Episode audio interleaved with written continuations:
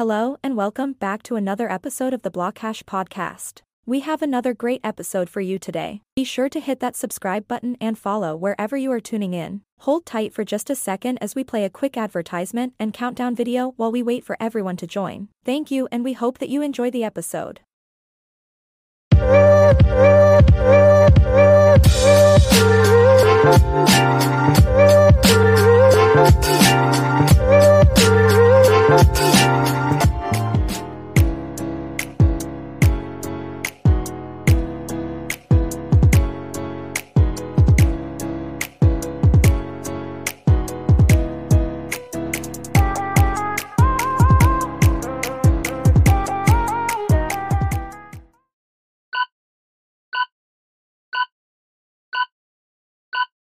What's up, guys? Welcome back to Blockhash Exploring the Blockchain, episode 331. Today, I have Kev Silk here to talk about Ankr and what they're doing with app chains here in the Web3 space. Kev, welcome to the show, man. Happy to have you. Yeah, absolutely. Pleasure to be here. Thanks for having me. Pleasure's all mine. Um, would love to learn a bit more about you as well. Maybe before we get started, tell us a little bit more about your your background, um, what you have done maybe prior in the space um, that you've got some knowledge from, leading into working with Ankr, or you know whatever your story kind of entails. Yeah, for sure. So I've been with Ankr for about two years now. Uh, been in crypto for a few years. I started uh, after undergrad. I started at Gartner, which is uh, you know, obviously, uh, it's a great research firm, and you have all the resources at your fingertips there. And that's where I was introduced to, you know, blockchain technology, what it is, what its purpose was. Uh, went down the rabbit hole there and didn't look back. Uh, that's sort of my entryway into it. Uh, I've been a fan of Ankr. Ankr's about five years old. I've been a big fan of them for a long time. Uh, eventually, I got to the point where I didn't want to just research this technology. I actually wanted to be you know, involved with it, start building it myself. So reached out to Ankr a boatload of times. Finally, they got back to me, and uh, I've been with them for a couple years now, and it's uh, it's been an awesome experience. Nice. Was there anything about Ankr that made you like really excited to want to work with them in particular, or was it just an opportunity? Yeah, so a couple of things. The the first part was I knew I wanted to build in the actual blockchain space but I, I didn't want to be a part of a I didn't want to be a part of a DApp or I didn't want to be a part of a specific chain. I wanted to, for instance, like I didn't want to dig for gold. I wanted to supply the shovels. And that's ultimately what Ankr does as an infrastructure provider. I wanted to be able to work with all of the different chains that I liked. Um, because as a crypto holder, I was like, well, I love Ethereum, I love Polkadot, uh, Cardano, right? You have all these different chains that I was a fan of, and I felt as though if I worked for one of them, you know, what does that mean for you know my investment strategy as just a crypto coin slash token holder? So, Ankr as an infrastructure provider for me was incredibly valuable, and I wanted to honestly learn more about infrastructure in and of itself and then also the the idea of liquid staking at the time was becoming a big trend, and Ankr was one of the first providers to have liquid staking. Uh, that intrigued me as someone who locked up their ETH at a at a time when I wish that I didn't, um, or I wish that I did it in a different way, not on a centralized exchange a few years back. Mm-hmm. Um, so that idea of being able to remain liquid and holding, you know, your assets was to me very valuable. I knew that Ankr was doing it. Uh, so for me, it was it was a no brainer. Nice. No, Ankr sounds like this really awesome kind of platform where I guess as a developer or anyone that wants to create and build in this space can get access to a lot of different tools uh, for de- developing out infrastructure around Web3. Can you tell me a bit more about um, what you've been able to learn from Ankr and what kind of things Ankr, you know, kind of offers to, I, I guess it's, you know, audience or clientele that that use it. Absolutely. So i guess where to start is like when you think about this this next generation of the internet that's forming right as we know web 3 there's there's new opportunities to build infrastructure to enable businesses and and applications to thrive in this space. And that's ultimately what Ankr's doing Um, so we're one of the largest RPC node blockchain infrastructure providers. Around any given month, we'll have, say, ballpark 50 million unique IPs utilizing our customer endpoints. And just through that alone, you learn so much about what people are building. Uh, and you also learn that although we're in a bear market, the building has not slowed down the slightest bit, which goes to prove that the best in any industry, really, the best projects get built in a bear market. Um, but I mean, you learn so much when you work for an infrastructure provider because you're working with so many different chains, you're working with so many different developers and enterprises in this space. Because one of the first things a developer or business that's moving into the Web3 space that that wants to build on a blockchain ecosystem is they need a high quality endpoint to to that connection of the blockchain, right? Mm-hmm. So that's where we come in and we serve as that sort of like developer hub um, for developers and enterprises to connect to the blockchain. And then our Ankr token is ultimately what fuels our network as it's used as a means of payment for our MRPC customers. So when you have this like developer hub that Ankr is, it's sort of you learn so much because you're enabling Web3 to, to build out and to expand, and you're empowering developers to reach their full potential in the blockchain space, which is what we're all what we all need, right? Right. I, I, know you mentioned the nodes to the RPC nodes, those being you know a big part of what Ankr does, and I know that they're important for connecting my wallet when I want to connect to certain blockchains. Um, but can you kind of explain it a little bit for people that might not be familiar what the RPC is exactly, and you know when they're connecting their MetaMask, for example, to uh, from Binance or Ethereum or whatever it may be, you know what that kind of node endpoint looks like. Just a brief overview. Yeah, so I think when we think about a blockchain or at least a, a, proof of stake blockchain, there's there's two types of nodes that can sometimes get confusing, right? So you have your RPC nodes and your validator nodes. So the RPC nodes is essentially where the chain is communicating um, and providing that read-write data, right? So when a transaction occurs on a blockchain, it gets sent to a mempool, right? And a mempool is where all these transactions are stored for the validators to then go and process those transactions, ensure that they're validated, and add new blocks to the chain. So the RPC node, on the other hand, is actually communicating with the chain for the user when you go to connect your MetaMask. It's it's ultimately what enables you to do so. And then the validator nodes are ensuring that everything is running smoothly um, and that those transactions that you're making, whether it's through MetaMask or any other wallet or any other dApp, um, is actually accurate. Okay, cool. Got it. They're kind of like relay nodes, aren't they, in a way? It's a good good way to look at it. Yeah. Okay. Um, I know another thing that you guys focused on quite a bit are app chains. Um, and I know that's something that's very important for you guys. Can you also explain, you know, what app chains are and you know what what the use is, but also how they're beneficial? Yeah. So there's there's a there's so many ways to describe an app chain and it's defined in in a few different ways.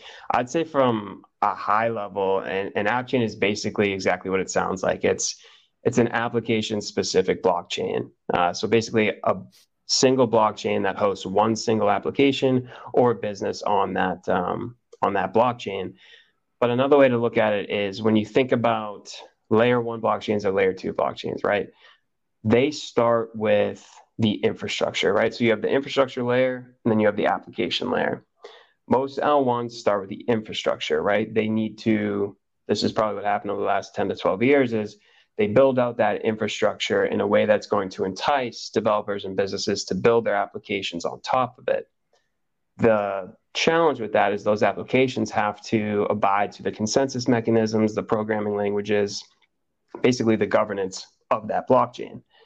The app chain thesis takes a different approach where rather than focus on the infrastructure, you focus on the application and you build the infrastructure around what that application or business needs in order to be successful, right? So as the app or the business gains consumers, not only are they gaining that traction, but they're owning their block space.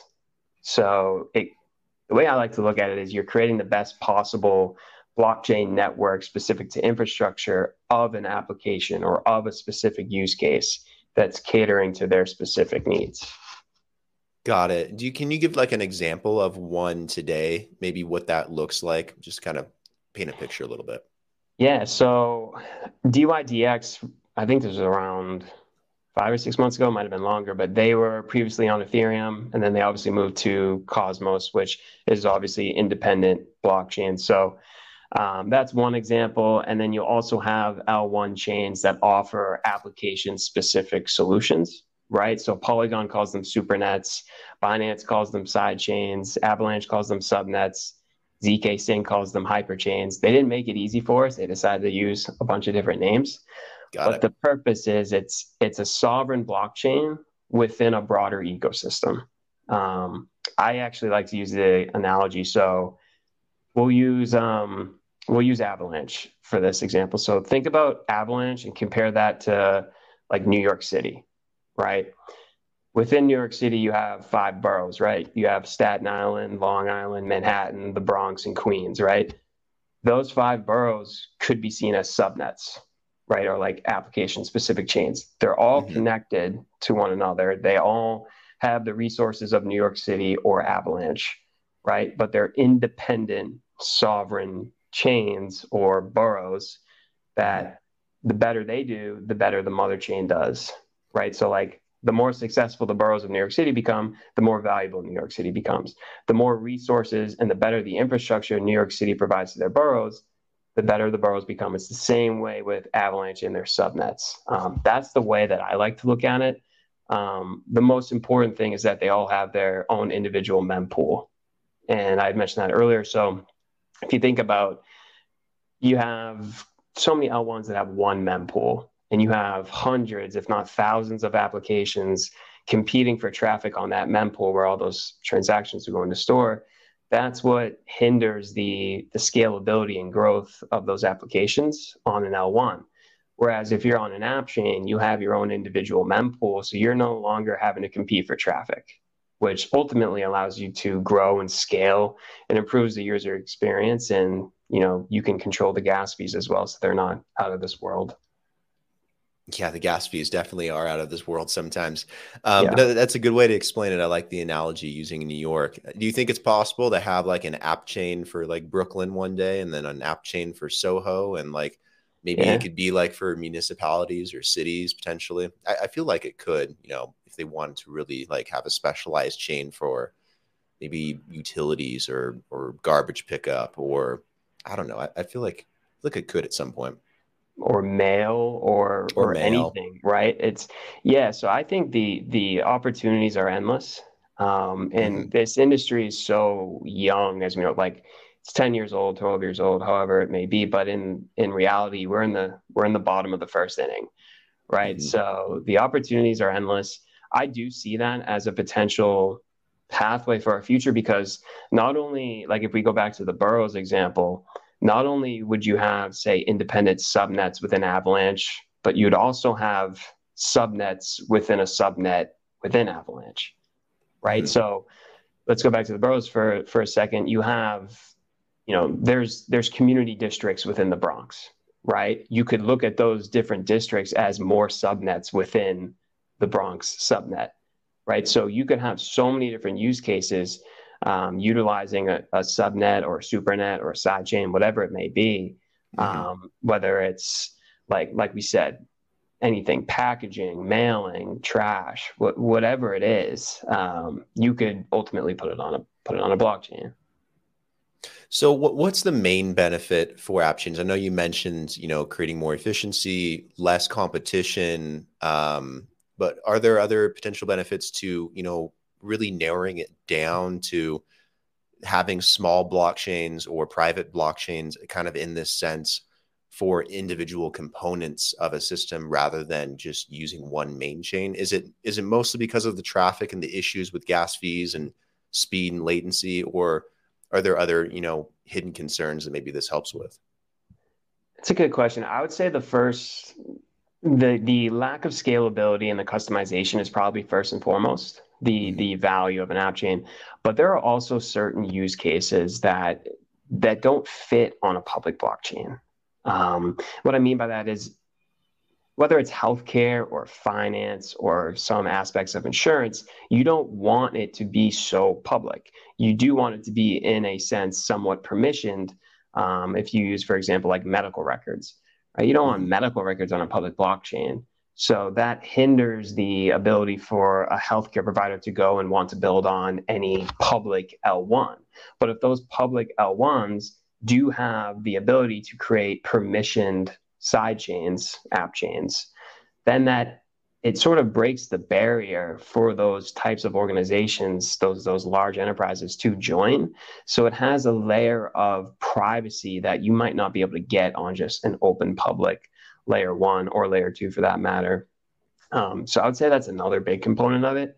Also, on the other hand, you still you still get access to all the liquidity of the mother chain itself, which is huge um, because what we've seen at Ankr, at least, is some of the app chains that we've built, they actually evaluate, okay, I'm just going to build my own blockchain then, which ironically enough is not that difficult to do, but it's maintaining the blockchain, it's securing the blockchain, it's it's it's ensuring that the blockchain will support the business as it continues to grow and scale. You need liquidity to be able to do so. You need to be able to interact with other applications or app chains in a broader mother chain ecosystem because it it allows you to to build and grow. Like at the end of the day, a blockchain is only as powerful as the ecosystem behind it, right? So you can you can gain access to all of the liquidity, all of the resources, and all of the other applications that are built within that mother chain.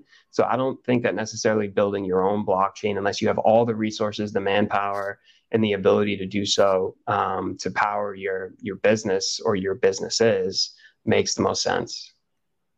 Got it. Could issues with the main chain, the mother chain, um, affect any of these smaller chains that are being created, any of these app chains in any kind of way? It's a good question. It depends on the architecture of the mother chain, mm-hmm. right? So Polygon, Binance, Cosmos, ZK Sync, they all have specific architecture to their mother chain solutions. And how much access that those app chains have to the mother chain itself, it, it varies. For the most part, though, if something, and I don't want to use a specific example, um, we haven't seen anything like this yet, but um, if anything were to ever happen to the L1 that an app chain is is running on, they could easily just move their business to another chain, right? So because they have their own mempool, because they'll have their own validators, their own RPC nodes, their own blockchain infrastructure, it is a legitimate sovereign blockchain. They don't get impacted, but like anything else, you'll get impacted just through association. So it might mm-hmm. hinder your reputation, which you can obviously then go and leave to another chain if if you needed to. Yeah, it's kind of an interesting idea to think about. Like Solana, for example, it's it's well known for having its its outages and its downtime, but it is a fantastic blockchain. Aside from all that, um, you know, Ethereum, you know, is very sturdy and archaic in a way, but it's also very expensive at times, and gas fees spike and uh, can be a little slow. Um, so yeah, I think that's probably a big deciding factor for people that want to create an app chain for something, which kind of leads into the next question. Um, you mentioned back a little bit like healthcare, using that as an example for maybe a use case for app chains. Uh, but maybe where else within the enterprise or corporate worlds could an app chain be applied, whether it's into legal and in the law or uh, into government potentially, or into small businesses or accounting, um, I'm sure there's like a million different possibilities, yeah. but I'm curious, like which ones you guys have thought of that maybe this could have the biggest impact. All the above, right? Um, sure. I'd say that there's so many different use cases. The ones that we've seen the most of um, is retail, ironically enough, media, um, large organizations like insurance as well, and then healthcare. Um, those have been the most traction we've gotten with large enterprises. It's funny because it started off, I mean, we launched the AppChain product about a year and a half ago, and it really started off as just gaming um, because you have so many transactions that are moving at the speed of light. You need to have that throughput. Um, but over the last, I want to say, seven to 10 months, large enterprises have been a huge, huge part of, of what we're seeing interest from. Especially recently, we've been working with, or we just had our partnership announcement with Microsoft which allows us, you know, to have access to all the networking of the large organizations that are utilizing Microsoft's infrastructure. And since that's occurred, it, it's really gone through the roof. But I would say for the most part, media, retail, um, financial institutions has been huge. Another one, ironically enough, is uh, supply chain, but specifically um, food because people want mm. to have access to like where their food is sourced from. A lot of people care about whether or not it's organic or um, whatever whatever their nutrition um, favors them to, to need to have. We've seen a lot of supply chain organizations that want to have full transparency over where their food's coming from. And what you can do, I mean, with an app chain is you can literally, for example, you can source you know where the, the fish came from from when it was caught in sea to when it was placed in the grocery aisle which is pretty fantastic. Uh, so going back to our original point it's like the opportunities are endless. It's just a matter of getting the infrastructure and the building experience uh, in a way that's so compatible to what these large organizations need in order to mm-hmm. enter the space and we're definitely getting there right now. Yeah i think the concept of farm to table and sea to plate you know that supply chain is very appealing for a lot of people and is a good place maybe to apply this. Um, but for whatever reason a lot of those industries even though they're the best applications they're very slow to get into whereas others maybe like gaming for example are a lot more open and a lot easier.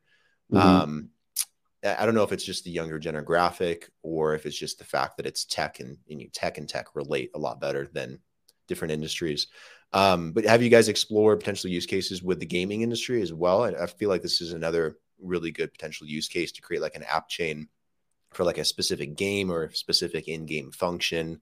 Yeah. Um, so most of our app chains start off as gaming, um, and it didn't just. So there was two two main gaming use cases. So the first one was actually an organization called Meta Apes that was in the Web 2 space and they were looking for a way to enter the Web 3 space, but they just didn't know what they didn't know. They didn't know mm-hmm. what a mm-hmm. block explorer was. They didn't know what a staking UI was. They didn't know what their tokenomics should be, what RPC nodes or validator nodes were. They didn't know what a faucet was, right?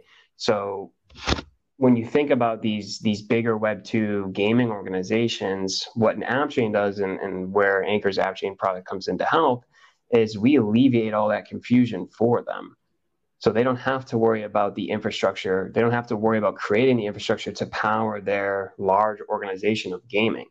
They just have to focus on continuing to build the game with a user experience that's super high quality. And because they're no longer competing for traffic on one mempool, and there's other infrastructure solutions that we provide, at least at Ankr, like gaming SDKs and silent signing wallets, their user experience doesn't doesn't get affected by this vertical jump into Web3 and that's very key. Um, another part is just gaming, like startup Web three games. Um, they struggle building on a public L1 because, like, when you're a new startup game like that, it's you're you're competing with all the bigger players out on a mempool, like like a Uniswap on Ethereum, right? It's difficult to compete for that. So when you have your own app chain, you're able to grow and scale and build your application or your game uh, in a way that helps you become very sticky and attract to the consumers, um, which is huge. Another thing that I'd say is what we've seen is large gaming organizations. Not only are they launching an app chain for their business, but they're launching subsequent app chains for specific games. So, for instance, if you use, um, and this isn't a specific example, but EA Sports, for instance, you'll have Madden, you'll have NHL, you'll have FIFA, right? What we're seeing in organizations like EA Sports is they're creating a broader app chain, but then different app chains for their different line of games underneath it that are acting as like their own ecosystems, but they're all connected to one another, which I think is very cool. No, that is very cool. If let's say like Microsoft came to you at some point and they're like, "Hey, we want to create we're, we're working on Halo 8 or whatever's next in the series. Um, and they say, oh, we want Halo 8 to have its own app chain and we want to include a whole bunch of different functionalities with Web3. Um, what would that process look like for them to create that app chain, to set it up? Um, I know I'm, I'm, sure there's a lot of processes involved, but are you guys very hands on with it? Or do you just say, do you have the developers? Here's the tools. Um, do you help outsource it? What does that onboarding process kind of look like if they want their own app chain, they want to build with it, they want to do something? It doesn't have to be gaming either, just one example. Yeah, so we're very hands on in terms of we build all of the infrastructure. They don't have to worry about anything right? So I think that the key thing or the key value of an app chain, at least where Ankr's app chain infrastructure product comes in, is we customize that infrastructure specific to what, in this case, Halo would need, right? Mm-hmm. We will help them decide, okay, what mother chain makes the most sense for them. We don't make that decision for them because we're we're partnered with a majority of them, but mm-hmm. based off of their specific challenges, their specific needs, um, they'll make the decision. We can help them in terms of what mother chain to build on. But then when it comes to actually building the infrastructure that's going to support that app chain, that's where we come in. So we build all the source code, all the specs, um, not only just like the legitimate blockchain infrastructure, but also the in-game. I like to call them like application enhancers. So we have fiat on ramp and off ramps. We have a silent signing wallet, which is basically uh, an online wallet that is very compatible to like a, a Web 2 experience. So all the smart contracts, all the back end happens in the background. And it makes it much easier for a new consumer of Web3 to interact with a blockchain or an app chain like Halo in this case, mm-hmm. in a way that they don't have to know, uh, you know, what gas fees are or what a token is or they, they they probably need to know what a token is, but they wouldn't need to know what a smart contract is um, because it's all happening in the background. The gas fees are so low that it doesn't matter, but they're not low. They're not super low to the point where they are still incentivizing the validators. So I guess in a nutshell, we build. It's like a blockchain in a toolbox where whatever infrastructure they need, we come in and build it for them. Got it. So it's very like a white glove service, pretty much. They tell you what you need, you guys handle the rest. Pretty much a white labeled solution, yeah. Awesome. Um, what what's next for you guys at Ankr? Is are you guys further pushing what you want to do with app chains? Do you have other areas and other products that you want to develop out? What, what's your roadmap and strategy look like for 2023? I mean, app chains are definitely a big component of our business moving forward, um, and we also we're, we believe in the app chain thesis itself um, as this will continue to grow and scale. For Ankr, what we care most about is super high quality and as distributed as possible infrastructure. Uh, so we're in the process right now, and, and, this is something that I'm leading our external node provider program, uh, which will continue our decentralization efforts without sacrificing the high quality node network that we have.